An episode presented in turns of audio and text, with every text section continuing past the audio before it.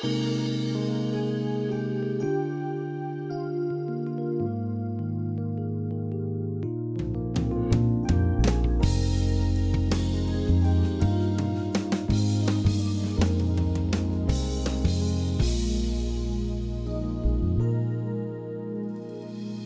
to Peace by Believing with Jon Redmond, Associate Pastor of First Baptist Church in Pasadena, Texas.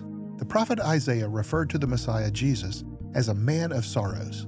On today's program, Jon continues his look at why the prophet would refer to our Savior in such a way as he continues his message, The Tears of Jesus. Back in the late 1960s, my dad and mom both were really called into the ministry and felt like that he should leave the business world and, and become a preacher.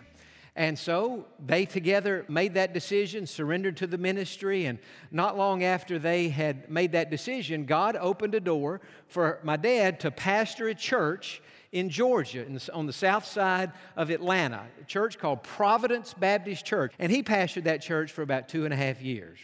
Well, at the end of that time, he felt like he really needed to go to seminary and to, if he's going to spend his whole life preaching, so he could study and learn. So I was about six months old, and, and uh, my parents took me, and, and anyway, we moved to Texas. Well, when we all got out to Fort Worth, the first Sunday they were there, uh, they attended a church in Fort Worth called Travis Avenue Baptist Church. This is in the spring of 1970. At this time, Travis Avenue had the largest worship center of any church in the Southern Baptist Convention.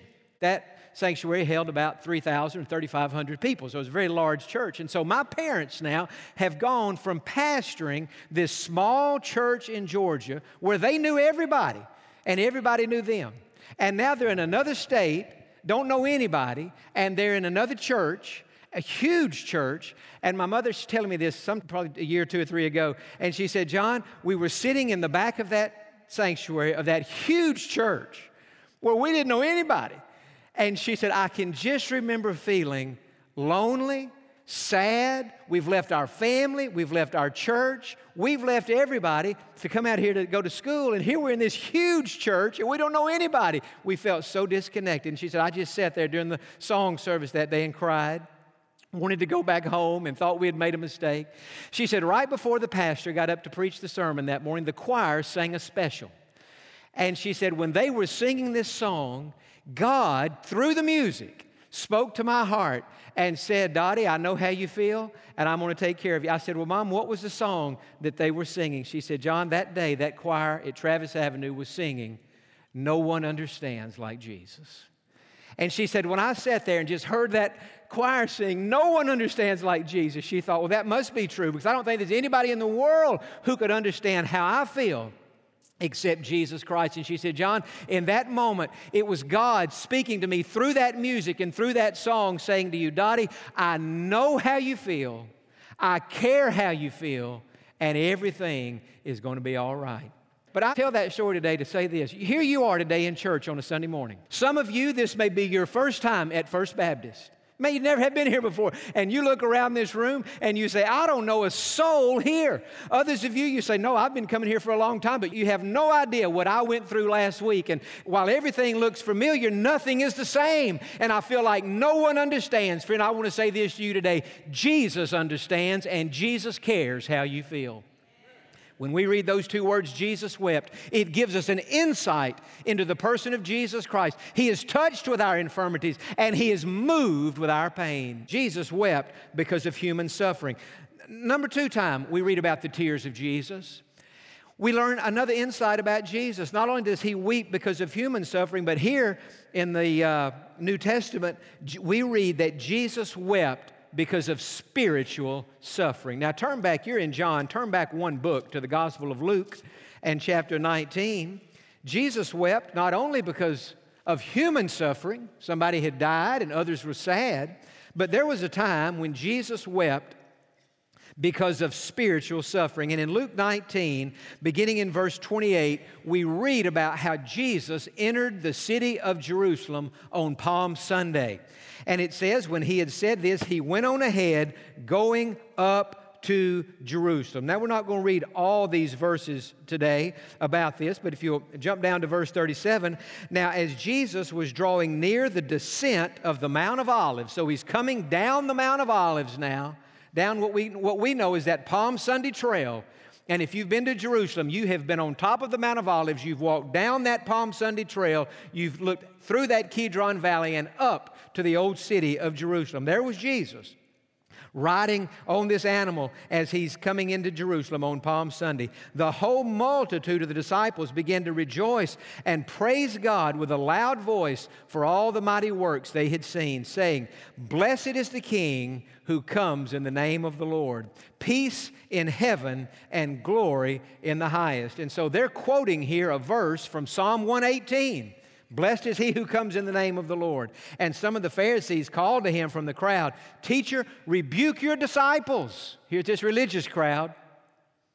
And they're saying to Jesus, Nobody is supposed to be worshiped except God, and these people are worshiping you. Tell them to stop. What they didn't understand was Jesus is God in the flesh. And verse 40, he answered and said to them, I tell you that if these should keep silent, the stones would immediately cry out. Jesus said, If they weren't praising me, these stones would, because I have come as God in the flesh, and they recognize that in their praise. So this is, a, this is Palm Sunday. And we know that in Bible times, palm branches were waved as a symbol. And when people would wave palm branches on special occasions, that was their way of saying, We believe that the Messiah is one day coming to this earth to save us and to liberate us. And so on this Palm Sunday, those in that crowd waving those palm branches, what were they saying? They were saying, The Messiah is here. Our Savior and our Deliverer has arrived. Palm Sunday was a happy, happy day, and it should always be that. But in verse 41, we read something interesting. On this happy Palm Sunday, now as Jesus drew near, that is, near the city of Jerusalem, he saw the city, now watch this, and wept over it. Now, just a few days earlier, he wept after Lazarus had died, and all the people were sad. He was sad. But here, he wept again over the city of Jerusalem. Why did Jesus weep over Jerusalem? Look in verse 42, saying, If you had known, even you, especially in this your day, the things that make for peace, but now they are hidden from your eyes. For days will come upon you when your enemies will build an embankment around you, surround you, and close you in on every side. And that's exactly what the Romans did about 40 years later. They just, they just destroyed Jerusalem. And in verse 44, Jesus said, They will level you and your children within you to the ground, and they will not leave in you one stone upon another. Watch this because you did not know the time of your visitation. Now, on this Palm Sunday, why did Jesus weep? We just read why he wept. He wept, first of all, because all these people living in Jerusalem, now there were many of them waving their palm branches and, and they're worshiping Jesus and recognizing him as the Messiah. But as he looked at the larger number of people in Jerusalem, not a part of this celebration, he wept. Why? Because they did not understand where peace come, comes from. He says, you, did, you don't under, they, don't, they don't understand the things that make for peace. Here's Jesus looking over the thousands of people living in Jerusalem with no peace. And Jesus knowing that He Himself is our peace. And they had rejected him. What did the people living in Jerusalem, where did they think peace came from? Many of them, most of them, thought peace came from religion. That if we'll just keep the law of Moses and keep all the rituals and say our prayers and do all these things that some of it's in the Bible and some of it we just added to the Bible. They just made it up, they made up their own religious rituals. And they just thought if we'll keep these rituals, God will be pleased with us and we'll be all right. But Jesus knew that that religion was not able to give them peace. Some of them thought peace came from recreation. If we'll just have fun and, you know, uh, eat, drink, and be merry, for tomorrow we die, and, and live it up, then somehow we can have peace. But Jesus knew recreation wouldn't give them peace. Some living in Jerusalem thought peace came from riches. If we can just have enough money, that money will provide for us security. Like the man in the Gospel of Luke, Jesus said he had all this money, and he said, I've got so much money, my barns won't hold it. I have to tear down my barns and build bigger barns. And he did. And he said, Now I have plenty of money for the rest of my life. He was trying to find peace and security in his riches. And yet, in that story, Jesus said, You fool, you don't know that tonight your soul will be required of you. You see, when Jesus rode into Jerusalem and saw all these people who had rejected him, he knew that they were trying to find peace in religion, recreation, and in riches, but that peace could only be found in a personal relationship with him. They didn't know the things that made for peace. They didn't know where peace came from. Let me show you a couple of verses. First, in Ephesians chapter 2 and verse 14, look at this. It says that Christ Himself is our peace. Jesus is our peace. Peace is found in the person of Jesus Christ. Now, let me show you another one. In John 14 and verse 27, it says, Jesus said, Peace I leave with you, my peace I give to you. Not as the world gives, do I give to you. Let not your heart be troubled, neither let it be afraid. And so in Ephesians, Jesus said, I'm your peace. In, in John 14, he said, I'm giving you peace. Which is it? It's both. He gave us himself, and yet Jesus wept because the people in Jerusalem did not understand where peace came from. They had missed that. And not only that, look at the end of verse 44 again because you did not know the time of your visitation. In other words, Jesus wept not only because they didn't know where peace came from, he wept because they had an opportunity to get right with God through placing their faith in him and they had not taken advantage of that opportunity. And that opportunity was passing, and uh, they had missed it. You did not know the time of your visitation. And so Jesus wept because of spiritual suffering. Now, one other time in the New Testament that we read about Jesus weeping, and I came across this verse last Sunday afternoon. Normally, I don't think about my next Sunday sermon till Monday. But last Sunday, I just felt God put this on my heart. Jon, go out there next week and preach a sermon on the tears of Jesus. And I just started thinking about and looking up these scriptures and thinking about, and I came across a verse in Hebrews chapter 5 that I'm sure I have read. I know I've read it, but for some reason, this verse never had gotten to me until last Sunday afternoon. But in Hebrews chapter 5 and verse 7, as we think about Jesus weeping, not only because of human suffering, and spiritual suffering, but also Jesus wept because of his own suffering. And in Hebrews 5, we read this verse Who in the days of his flesh, when he had offered up prayers and supplications with vehement cries and tears to him who was able to save him from death, and was heard because of his godly fear. That verse says to us that when Jesus was on the earth, offering up these cries to God, asking God to deliver him and rescue him from the cross, that in the middle of all that praying, that Jesus shed tears, that Jesus cried, that Jesus wept. Now, when I read that verse last week, I thought, now, where was it that Jesus wept? And I went back and refreshed my memory on his prayer in the Garden of Gethsemane. And we know that was an intense, agonizing prayer. And in Luke's gospel, we read that in that prayer, he even sweat drops of blood. And there is a medical condition for that, that a person could be in such intense angst that they would even begin to perspire blood uh, out of their forehead. And Jesus did that. But nowhere in the Gospels does it tell us that in the Garden of Gethsemane Jesus wept. And yet, that verse in Hebrews 5 makes us believe that in the Garden of Gethsemane, Jesus was weeping. Or maybe Jesus was weeping on the cross when he said, My God, my God, why have you forsaken me? It doesn't say he wept there, but maybe he did. Maybe it was in the garden, maybe it was on the cross, maybe it was both times.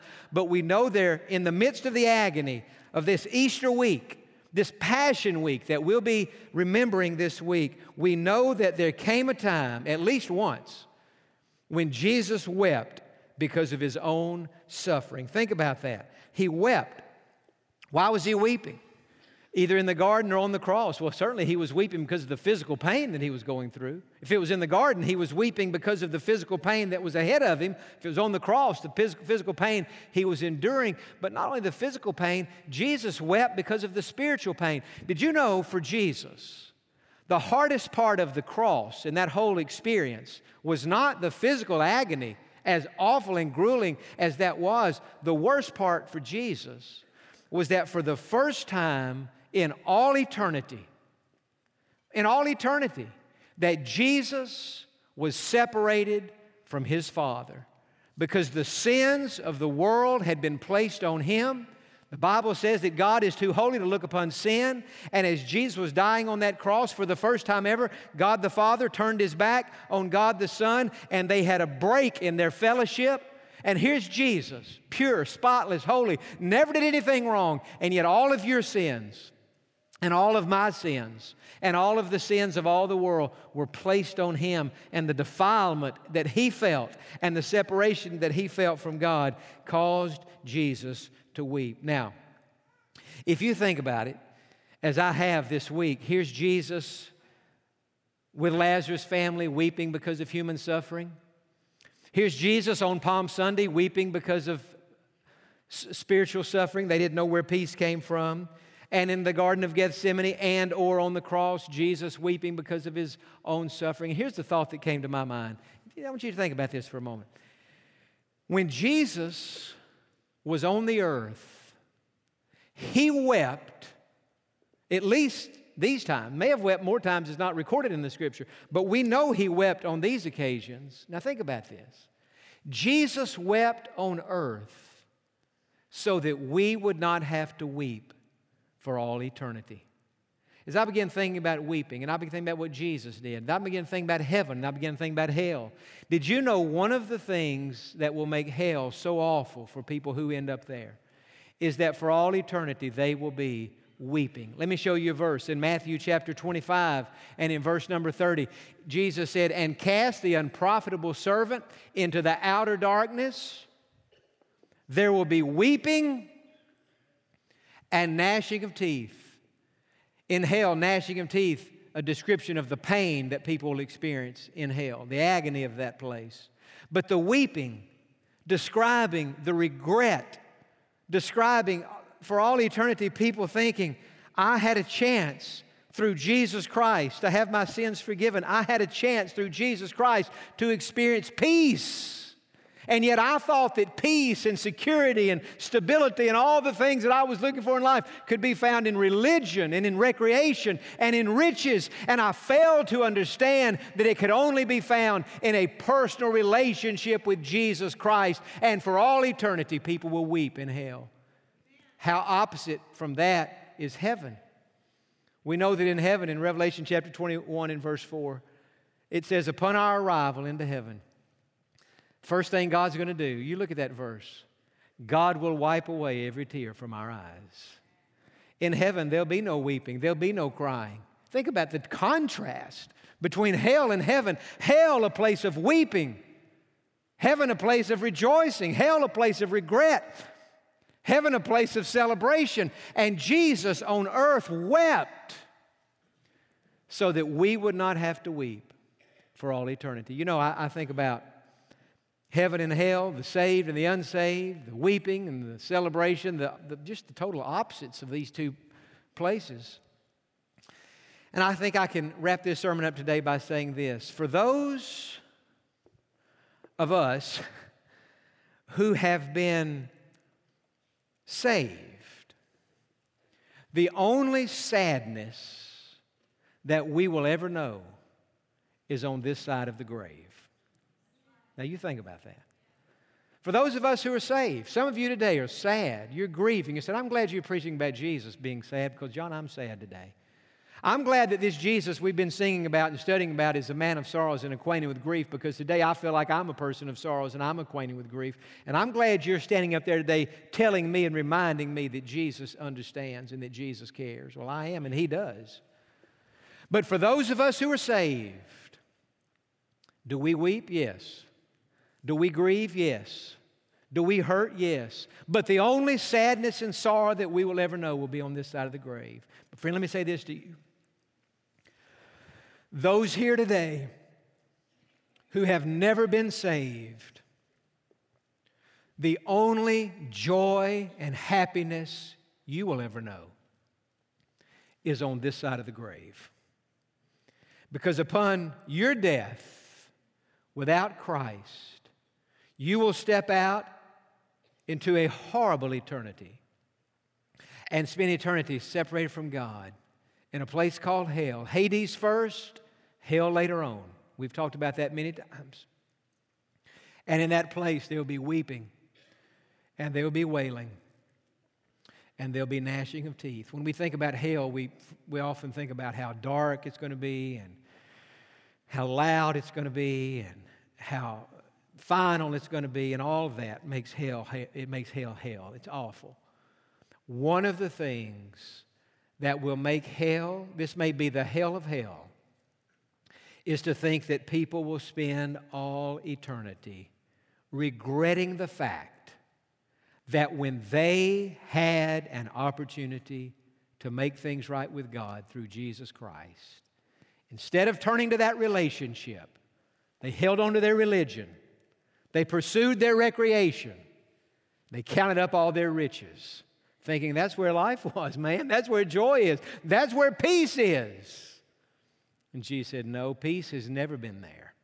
It wasn't there on Palm Sunday and it's not there today. Peace is only found in the person of Jesus Christ. And I'm saying to you today, saved or unsaved, if you want to live your life with peace, what you're looking for can only be found in an intimate, personal, close relationship with Jesus Christ. Amen? With our heads bowed and eyes closed. First, to those of us who are saved, you know, you can be saved and lose your peace. You can't lose your salvation, but you can lose your peace if you get your focus off of Jesus. That's happened to all of us. I'm asking saved people today are you at peace? Do you have peace in your heart? And if you say, Jon, I know I'm saved, no question about that. But for some strange reason, I just don't have that peace. I've had it, but I don't have it today. Friend, I'm telling you, the Bible diagnoses and cures our problem. The Bible would say to you today if you don't have peace, the reason is you've stopped focusing on Jesus. You've stopped trusting in Him. You're looking to either religion, recreation, or riches, or maybe you're looking to something else. But you're not looking to Jesus. What does it say in Isaiah 26? It says that God will keep us in perfect peace if our mind is stayed on Him. Well, friend, if that's true, the opposite has to be true too. If our mind is not on Him, we won't have perfect peace. Today, Christian friend, would you just ask God to help you? to redirect your focus and your thoughts onto the person of Jesus Christ, not your circumstances, not your problem, but Jesus. If you keep your mind on Him and trust in Him, you'll have not only peace, you'll have perfect peace. In the Hebrew, shalom, shalom. It doesn't get any better than that. And now, today, for those who are not saved, you say, Jon, I don't, I don't know that there's ever been a time in my life where I had an encounter with Jesus. I've had an encounter with religion. But as far as the person of Jesus Christ, I don't know that I've ever had an encounter with Him. I want to help you do that today. Would you pray this prayer? Just say, Lord Jesus, I need you in my life. Religion has been unable to satisfy me. And so I'm turning to you today asking for forgiveness, cleansing, and a new beginning. Lord, I ask you now to come into my heart. Wash my sins away in your blood. Make me a Christian. I ask you to save me, and I trust you to do it. Amen. For those of you who have prayed to receive Christ as your Savior today, we would love to know about it and rejoice with you in your decision. In fact, the Bible tells us that the angels are rejoicing in heaven over your new life in Christ please let us know by sending an email to info at peacebybelieving.org or by giving us a call at 1 800 337 0157. If you would like to grow in your new relationship with the Lord, we have some resources that we believe will help you. Simply look for the booklets tab on peacebybelieving.org. The booklet, How to Be a Happy Christian, is a great tool to help you as you begin your walk with the Lord. Also, Jon's newest booklet, How to Handle a Crisis, is there as well. Thank you for joining us today, and we look forward to you being with us on the next Peace by Believing with Jon Redmond.